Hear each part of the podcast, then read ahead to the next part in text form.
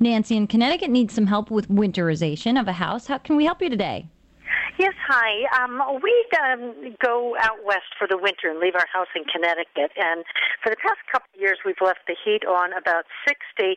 But last year we had a pipe burst, a radiator burst, and we had a huge, huge mess.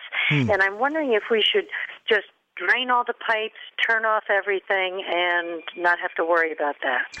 Nancy, are you turning off the domestic water supply? Yes. So the water's off. It's really the heating water because you have a hot water heating system. We do. Yeah, the problem is that, that even though you're leaving it at 60, there may be some parts of the plumbing that are more susceptible to cold weather. For example, those parts that are up against the exterior wall right. um, are going to get colder quicker. And leaving it at 60 is mm, it's really pretty chilly still. I would probably have told you to go 65.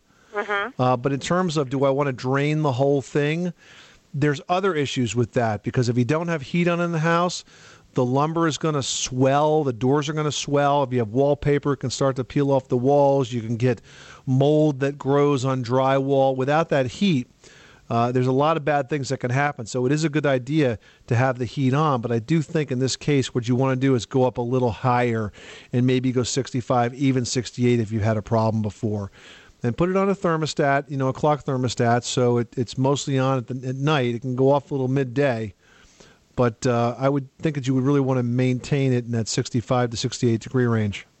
Okay, thank you so much for your help.